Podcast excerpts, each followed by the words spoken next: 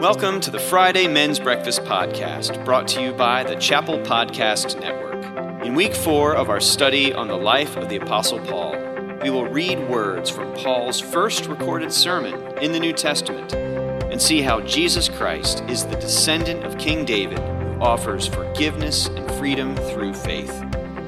So open your Bibles to Acts chapter 13 as we continue to imitate Paul as he imitated Jesus Christ. As we have been learning from the life of the Apostle Paul, let's say together the scriptures that I'm hoping will be um, emblazoned upon our memories as we go through this journey in the life of the Apostle Paul. Let's say 1 Corinthians 11 1 together. Be imitators of me as I am of Christ. That is what Paul was all about. He wanted to imitate Christ so that others would come to Christ. And so we are called as Christ's disciples to do the same. And then let's read together Philippians 1:21. For me to live is Christ and to die is gain. That eternal perspective that Paul had about his life. He, everything he wanted to do was to bring glory to Jesus, to share Jesus. But to die would mean to be with Jesus, and that was to his gain. And so here's our big idea Paul modeled a life surrendered to Jesus Christ for us to follow. Now, we are navigating, as we've said, through this journey, through looking at Paul's life as a series of journeys. And last week, I was grateful for Dale as he shared with us as Barnabas and Saul, who maybe you caught that last week, was renamed to Paul in the passage that Dale shared with us from the beginning of Acts chapter 13 on the island of Cyprus, which was Barnabas' home island. And they encountered a, a magician, a false magician, Bar Jesus or Elymas. And Dale pointed out that we can call ourselves children of God, but still be children of Satan. And so, Dale, I really was grateful for your challenge to us to make sure that our full devotion is to Jesus Christ as we want to follow Him and Him alone. This week, as we turn to week four, we are going to take the next leg of Paul's first missionary journey. And this is Barnabas and Paul. And notice that it's still at this point in the book of Acts Barnabas and Paul. That will eventually switch. And they are in Antioch in Pisidia, part one. We'll be hearing from Wes next week and part two. Um, but we are going to be looking at chapter 13, verses 13 through 41. So please open your Bibles there. And I confess, guys, I was thinking initially that I was only going to go through verse 31 because this is a healthy chunk of scripture. And then I started getting into the text and I thought, I. There's, there's a reason why we're going to go all the way to 41, and that's because you have to. Because this section that we're going to read is Paul's first recorded sermon in the entire New Testament. So for me to cut it short when it actually starts getting really good was uh, would have been a crime and an injustice to the Word of God. So we are going to go all the way through verse 41, and we are going to see some really fascinating features of what Paul shares. And for me, as I as I studied this this week, I was really drawn to a, a deeper love for um, a deeper love for God's Word that points us to uh, the living word, Jesus Christ. And the way that Paul weaves scripture into his sermon is absolutely fascinating to me. And we'll get to maybe why he does it the way that he does it. But first, some context. And when we have context, you know what that means. We have a map. Now, gentlemen, and for those joining online, I have been preparing you for these moments with all of these maps because we are going to see something really exciting. So if you look at this map, you see the island of Cyprus. This is the eastern edge of the Mediterranean Sea. Uh, that just helps to put it in the, in the context of where this is on the globe the Mediterranean Sea, and the island of Cyprus, and the community of Paphos, which is right there in the middle with that red oval. Now, watch what happens. Paul and Barnabas are going to go north about 105 miles to the city of Perga. So there's a, an attempt at some animation there with an arrow to take you right to the very southern part of what's now modern day Turkey, um, right on the coast, and that's Perga. And then we're going to read that they go north another 100 miles to Antioch in Pisidia. Antioch in Pisidia, which is a community that was uh, founded about 281 BC, as far as when it was established as a city, before the Roman Empire was begun. Um, but what we can learn about this is that this action takes place on the first missionary journey, which is around 46 to 47 AD. And in Antioch, Pisidia is located in a very mountainous range of central Turkey, the Taurus Mountains, and that would become a path that they would have to travel through to get there. Again, a Roman colony founded before Rome was even an empire, but taken over by Rome. And it was a military and cultural center that was very significant within this uh, area of ancient Turkey. And that is because one of the major Roman roads that was built during the Roman Empire, the Via Sebaste, which went all the way from Ephesus to the west, all the way to the Euphrates River in the east, a major trade route, that this community, this city, was located right on that road. And so uh, scholar Merrill Unger writes the following about Paul and Barnabas and their decision to go to Pisidia and Antioch with the gospel. In bringing the gospel, to Pisidian Antioch, Paul and Barnabas were planting Christianity in the communication nerve center and heart of Asia Minor. So they had a very strategic reason for wanting to go to this city and bring the message of Jesus Christ to this city. Now, it was strategic, but I think they also had a personal motivation. And why else would they go to the city? Because they could have chosen other strategic points, for sure. Well, I came across some, some scholarship, and Dale dropped in my office yesterday, and we, we talked about this. That when Dale shared with us last week on the island of Cyprus, the proconsul, that governing official, Sergius Paulus, do you remember that name from last week? Sergius Paulus. He's the one who was in charge and the magician Bar Jesus was trying to tempt him to not trust in the true Jesus. But Paul and Barnabas showed the power of the Word of God, and Sergius Paulus, we believe, became a disciple of Jesus Christ. Scholars have, have shown and pointed that Sergius Paulus was actually has family in Pisidian Antioch. They, they owned an estate, they owned land, they were very wealthy in that community. And so, how remarkable to me that it's likely Sergius Paulus said, I have family that's in this region, and it's a strategic region. Please go share this Jesus with them. And if that is one of the motivations, how beautiful that Paul and Barnabas would go, and God would use a Roman official on the island of Cyprus to move them to their next strategic missionary destination. So, that is to me all very interesting context for what we will see. Now, if we look at the structure for where we're headed today on this leg of our journey in Acts chapter 13, we will see an introduction, which will be setting the stage. We will see the anticipation, which is the Messiah's coming. We will see rejection and resurrection, which is the Messiah's ministry.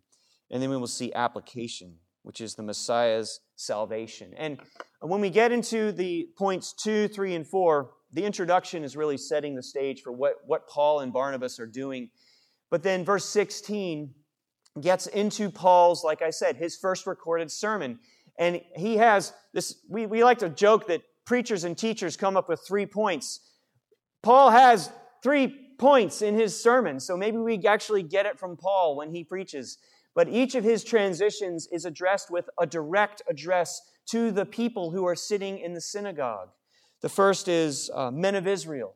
And then he says in verse, um, then he'll say, uh, verse 26, brothers. And then he'll say again in verse 38, again, brothers. And so each of those three transitions marks a different section of his sermon. So let's get into his sermon. And let's look at the setting of the stage in verses 13 through 15. This is our introduction to what is going on. And keep in mind that map of going from Cyprus up north to Perga, and then Perga farther north into central Turkey to Pisidia and Antioch. Now, Paul and his companions set sail from Paphos, that is again on Cyprus, and came to Perga, about 100 miles north, in Pamphylia. And John left them and returned to Jerusalem. But they went on from Perga and came to Antioch in Pisidia. And on the Sabbath day, they went into the synagogue and sat down. After the reading from the law and the prophets, the rulers of the synagogue sent a message to them, saying, Brothers, if you have any word of encouragement for the people, say it. So, a few observations about what's going on here. We talked about the geography. We have in verse, six, uh, verse 13 that John left them and returned to Jerusalem. This is John Mark, who is a cousin or family member of Barnabas and he's returning to Jerusalem. So he's leaving their missionary group, and that's going to be significant in about two chapters. We're going to find that that, that decision for John Mark to leave causes an interesting interaction between Paul and Barnabas later. And we don't know why he left. We don't know if he was homesick. We don't know if he was actually sick. Some scholars really believe that Paul got sick himself on this journey from Perga, where it was kind of a lowland with lots of marsh, and they think Paul may have gotten malaria because there could be some evidence from the scriptures that that is the case. And maybe John Mark was afraid that he was going to get sick like Paul. Maybe he was worried about his mother because she was a widow. Maybe he was seeing some of the transition of leadership from Barnabas stepping back and Paul stepping forward, and maybe he, he didn't want that. We don't know for sure. I'd like to believe that, that John Mark had good intentions in mind and not tainted motives for leaving, but he leaves. And then we find that Paul and Barnabas go to the synagogue. And as was customary in the synagogue meetings on the Sabbath, which was Saturday back then, they would read from the law and the prophets of the Old Testament. And they turn to Paul and Barnabas and they say, Do you have a word of encouragement to share?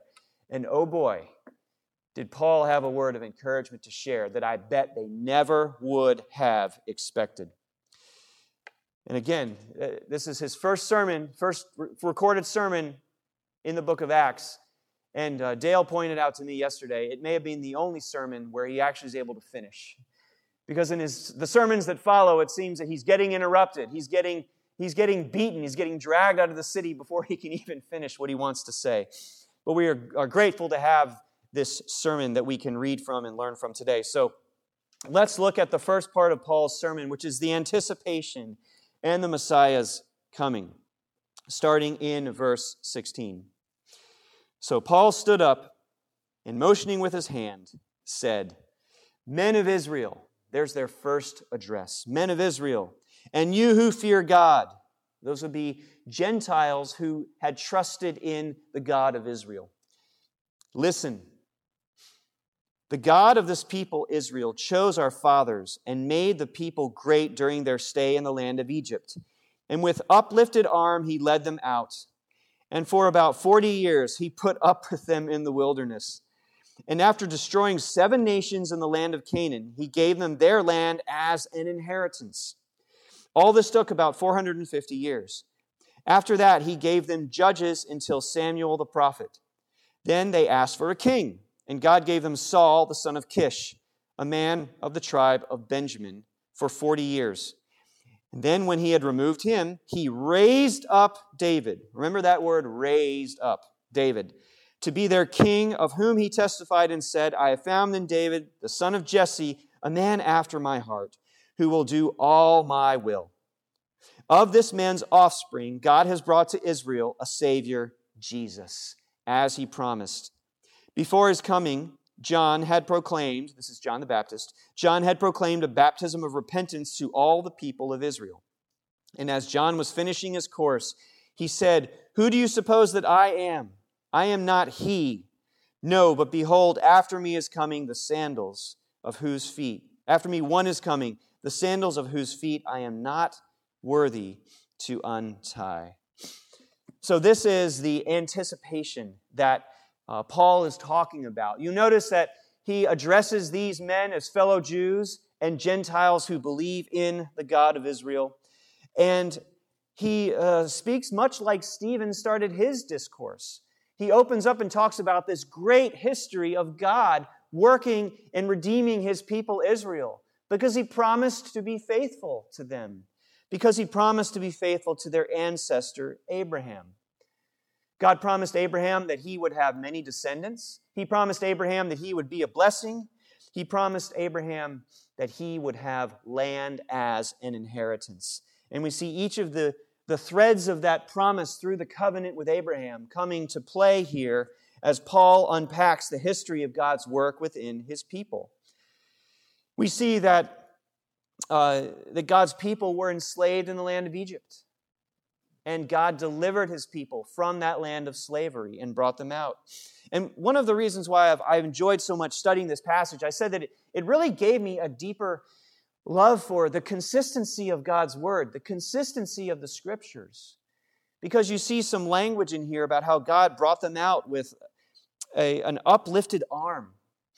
And then we see in Exodus 6 6, say therefore to the people of Israel, I am the Lord who will bring you out from under the burdens of the Egyptians, and I will deliver you from slavery to them, and I will redeem you with an outstretched arm and with great acts of judgment. We then see that God moves his people into the promised land. And Paul says that he drove out seven nations before them from the land of the Canaanites so that they could receive this promised inheritance to Abraham, given to Abraham. We read in Deuteronomy 7:1, when the Lord your God brings you into the land that you are entering to take possession of it and clears away many nations before you, the Hittites, the Girgashites, the Amorites, the Canaanites, the Perizzites, the Hivites, and the Jebusites. Some people like to joke and say the stalactites and the stalagmites, but that's not in there. Um, but, but we read, seven nations more numerous and mightier than you. So we see Paul is drawing a direct reference to this section of Scripture. And then, as Israel is establishing themselves in the land, seeing victory over their enemies, they say, We want a king. God gives them King Saul. King Saul is ultimately not the man to lead God's people because of his divided heart, his divided loyalties. And so God chooses a man named David. And he says of David, He is a man after my heart who will do all my will. Paul drawing from the scriptures again, 1 Samuel 13, 14. This is the prophet Samuel telling Saul, Your kingdom is your kingship is coming to an end, and God is raising up another king after you. Here's what Samuel says to Saul But now your kingdom shall not continue. The Lord has sought out a man after his own heart, and the Lord has commanded him to be prince over his people because you have not kept what the Lord commanded you. And so we see Paul making a reference to David, who was the great king of Israel, the Jews who, living even in this part of Asia Minor, and by the way, there were probably uh, years and years before this about 2,000 Jews that were moved because of the ruler of the time in, in the world, moved these 2,000 Jews to this part of Asia Minor. So that's why you have a significant Jewish population, even in the middle of a Gentile land like ancient Turkey at this time. And they established a synagogue. The synagogue was their center of worship. So they were very familiar with the Old Testament, very familiar with who David was. And their expectation was that David would have a descendant one day, and this descendant would once again rule on the throne in Israel, in Jerusalem, and God's people would be brought back, brought back from everywhere to be able to worship God again in their great city. So they would have been very interested to hear what Paul would have had to said about David and his descendant. And what Paul very clearly points out is that this great descendant of David is Jesus, the Savior that was promised. We find a very important passage in the Old Testament. If you have not un- underlined or highlighted or made some kind of notation in 2 Samuel chapter 7 in your Bible, that needs to change today. You need to go to your Bible and you need to underline these verses from 2 Samuel chapter 7, verses 12 and 13. As Samuel is, uh, is speaking to uh, this is God speaking to David about what God is promising to do through David and his descendants. When your days are fulfilled and you lie down with your fathers, I will raise up your offspring after you, who shall come from your body, and I will establish his kingdom. And he shall build a house for my name, and I will establish the throne of his kingdom forever. And so, in the ancient world, in, in ancient uh, Jerusalem, and in ancient Israel, the expectation was that David would have a son. He did. His name was Solomon. And that Solomon would have a son. He did. His name was Rehoboam. And Rehoboam would have a son. And if I could remember who it was, I'd tell you his name. and so on and so forth. But the promise was that David would always have a descendant on the throne ruling. But then in 586 BC, Babylon comes in and wipes out the land of Judah, destroys the city of Jerusalem. And people are wondering is that promise still true? Is this promised descendant of David actually going to still come and still rule and still reign? And yes, he would. His name was Jesus, coming from the line of David as the ultimate fulfillment of this covenant that God made to David, saying, You will have a descendant, and from your offspring I will establish an eternal kingdom. And so Paul clearly points to Jesus as the fulfillment of this promise. He continues on by mentioning John the Baptist and even John the Baptist's own words from John chapter 1 that he is not the Messiah, but the Messiah is coming. I think the, the consistency of Scripture is fascinating. And, and this is my theory. I don't have proof of this, guys, but I'm wondering that when the law and the prophets were read in the synagogue that Sabbath day, and the leaders of the synagogue turned to Paul and Barnabas and said, Brothers, do you have any word of encouragement for us? I wonder if what was read from the law and the prophets, if Paul took that and he did what's called piggyback preaching, where he said, Oh, you've learned about this reading today. I'm going to show you how this reading actually points to Jesus. So maybe the law and the prophets reading, maybe that's somehow connected to David. We don't know for sure, but we do know that Paul took it as an opportunity to appeal to his fellow Jews, but point them to something and someone much greater than they were even expecting. And then he, he continues by moving into verse 26 as we read about the rejection and resurrection, the Messiah's ministry, which these Jews would not have expected this to define the ministry of their Messiah. But Paul uh, continues in verse 26 Brothers, there's your second address, sons of the family of Abraham, and those among you who fear God, to us has been sent the message of this salvation for those who live in Jerusalem and their rulers, because they did not recognize nor uh, did not recognize him nor understand the utterances of the prophets, which are read every Sabbath. In other words, just like you all are doing here. They did not understand them and they fulfilled them by condemning him. And though they found in him no guilt worthy of death, they asked Pilate to have him executed. And when they had carried out all that was written of him, excuse me, they took him down from the tree and laid him in a tomb. But God raised him from the dead. Remember, I said, remember that word, God raised David up? There's that word again in a different meaning God raised him, that is, raised Jesus from the dead. And for many days he appeared to those who had come up with him from Galilee to Jerusalem, who are now his witnesses to the people. And I'm so glad I didn't stop there. We're going to keep going through verse, uh, through verse 37 for this section. And we bring you the good news that what God promised to the fathers, this he has fulfilled to us, their children, by raising Jesus as it is also written in the second psalm. Here's a quotation from Psalm 2:7. You are my son, today I have begotten you. And as far as the fact that he raised him from the dead, no more to return to corruption, he has spoken in this way. And now Paul quotes from Isaiah 53, uh, 55 3. I will give you the holy and sure blessing of David, that great covenant promise to David. Therefore, verse 35, he says also in another psalm, and here's a very important reading from Psalm 16:10. Uh, maybe these were the, the scriptures that were read in the synagogue that day. I don't know. But here's from Psalm 16:10. You will not let your Holy One see corruption. For David, after he had served the purpose of God in his own generation, fell asleep and was laid with his fathers and saw corruption.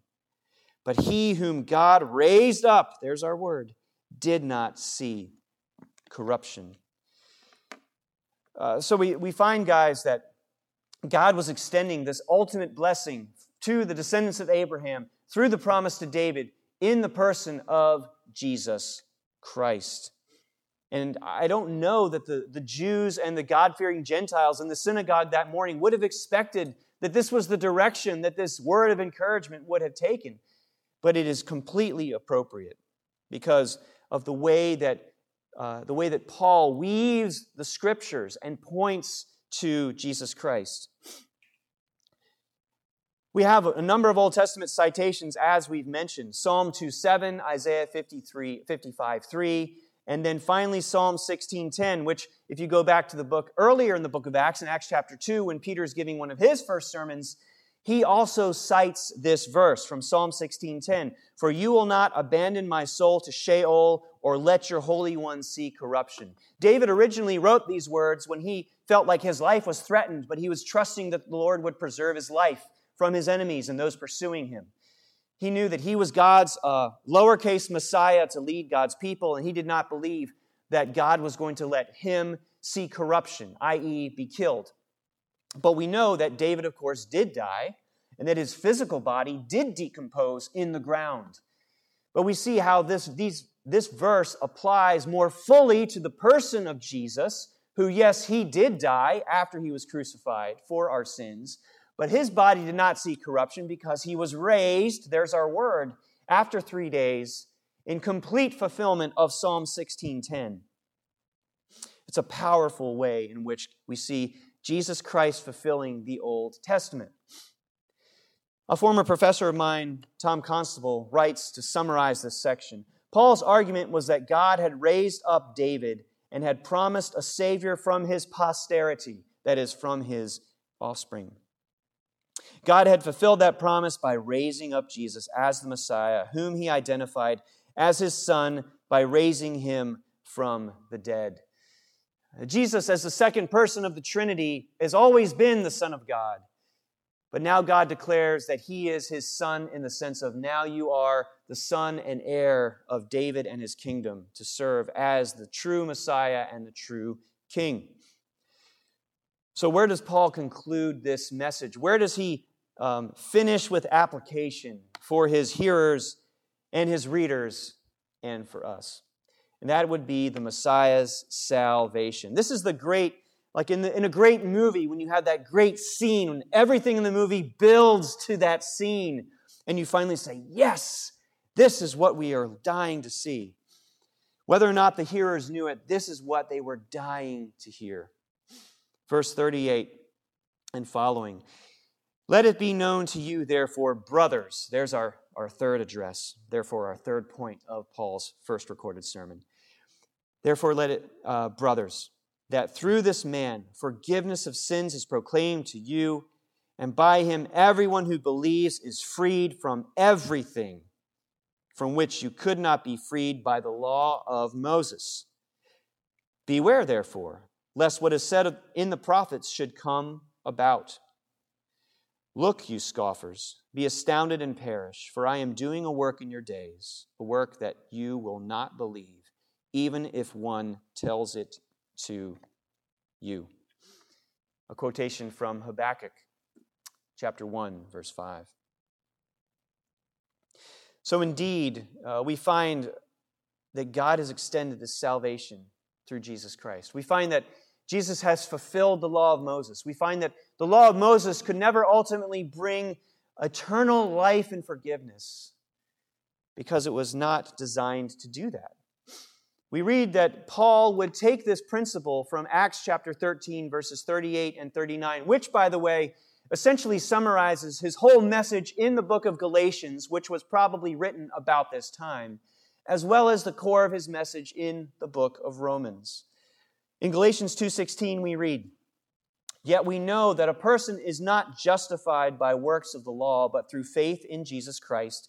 So we also have believed in Christ Jesus, in order to be justified by faith in Christ and not by works of the law, because by works of the law no one will be justified." Now guys, if you go back to Acts chapter 13 and you read verse 39, and by him, everyone who believes is freed.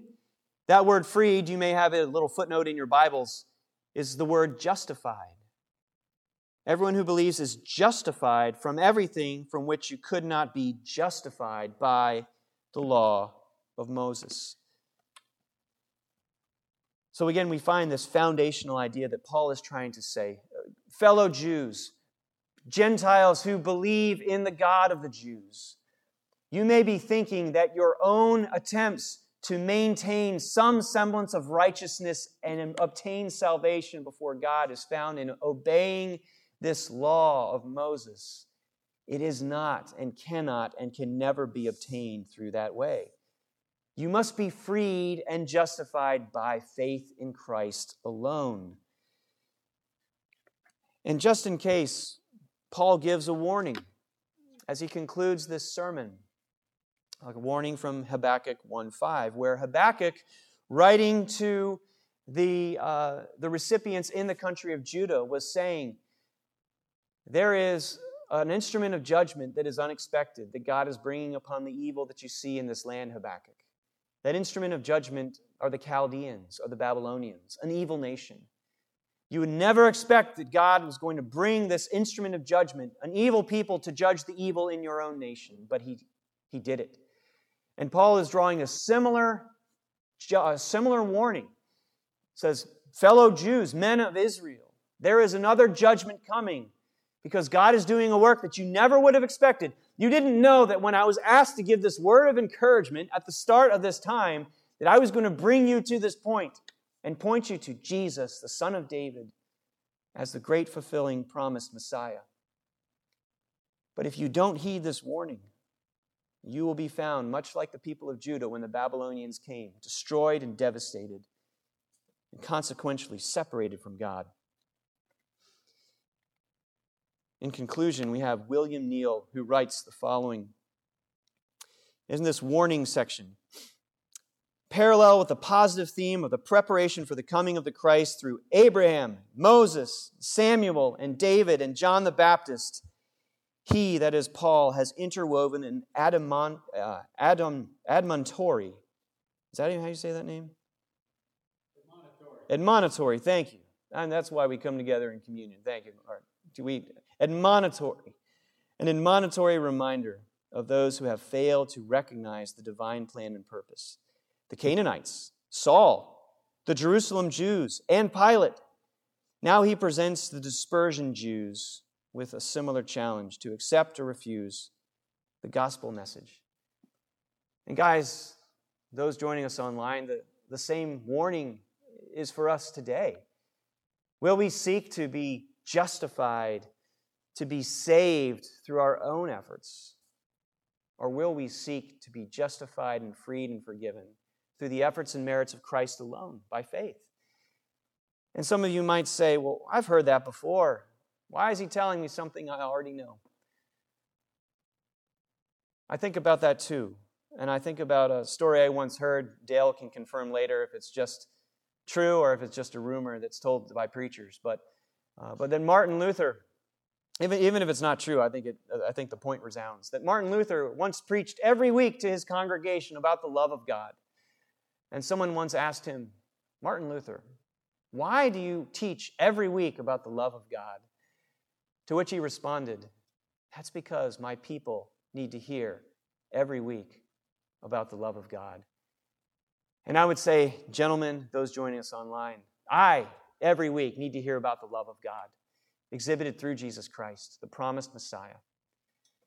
Let me read these words from Acts 13, 38 and 39 one more time and then draw our conclusion.